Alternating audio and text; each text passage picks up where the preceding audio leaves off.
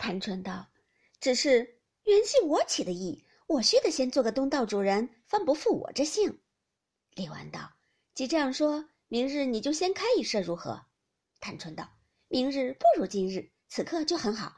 你就出题，灵州县运，偶谢监察。”迎春道：“依我说，也不必随一人出题县运，竟是念究公道。”李纨道：“方才我来时，看见他们抬进两盆白海棠来，倒是好花。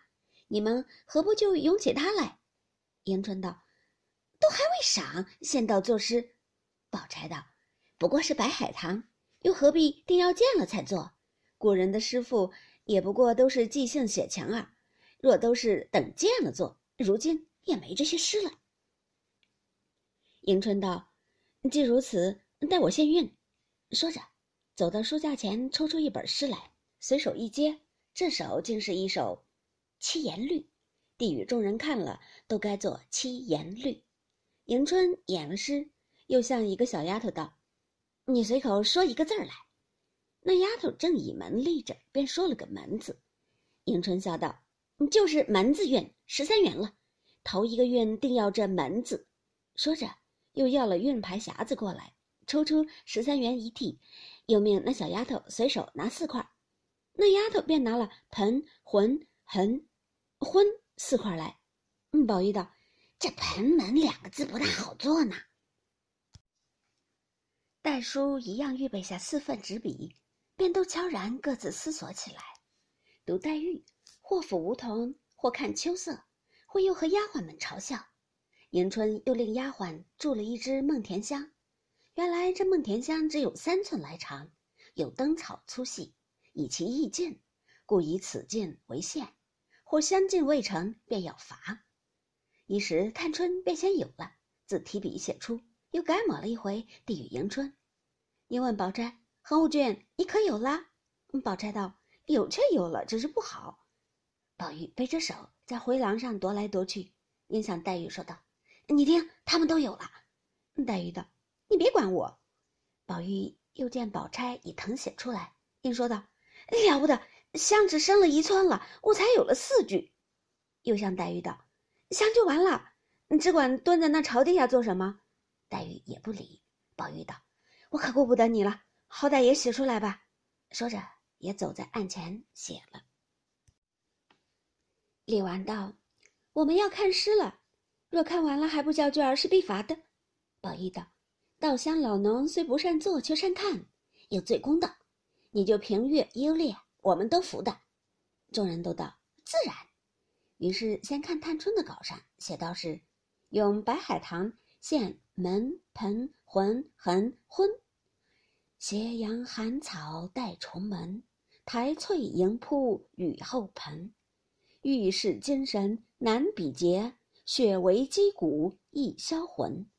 芳心一点娇无力，倩影三更月有痕。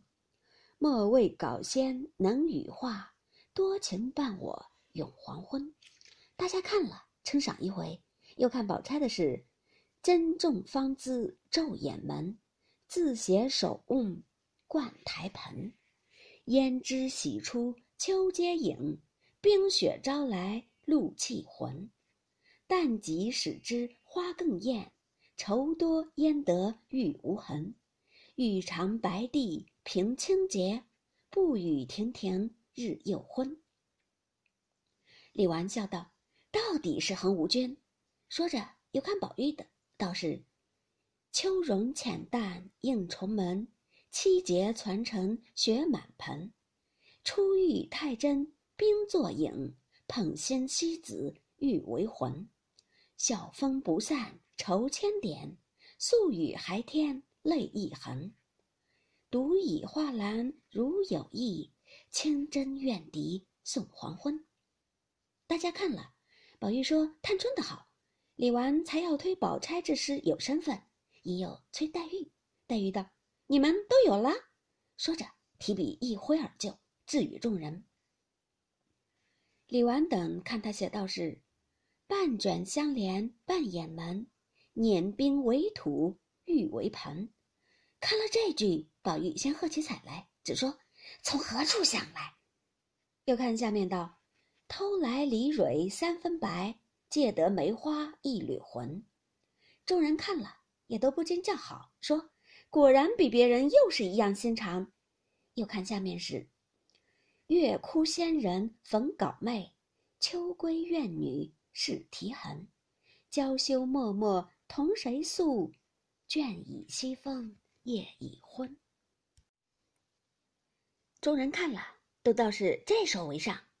李纨道：“若论风流别致，自是这首。”若论含蓄浑厚，终让横稿。探春道：“这评的有理儿。潇湘妃子当居第二。”李纨道：“怡红公子是押尾，你服不服？”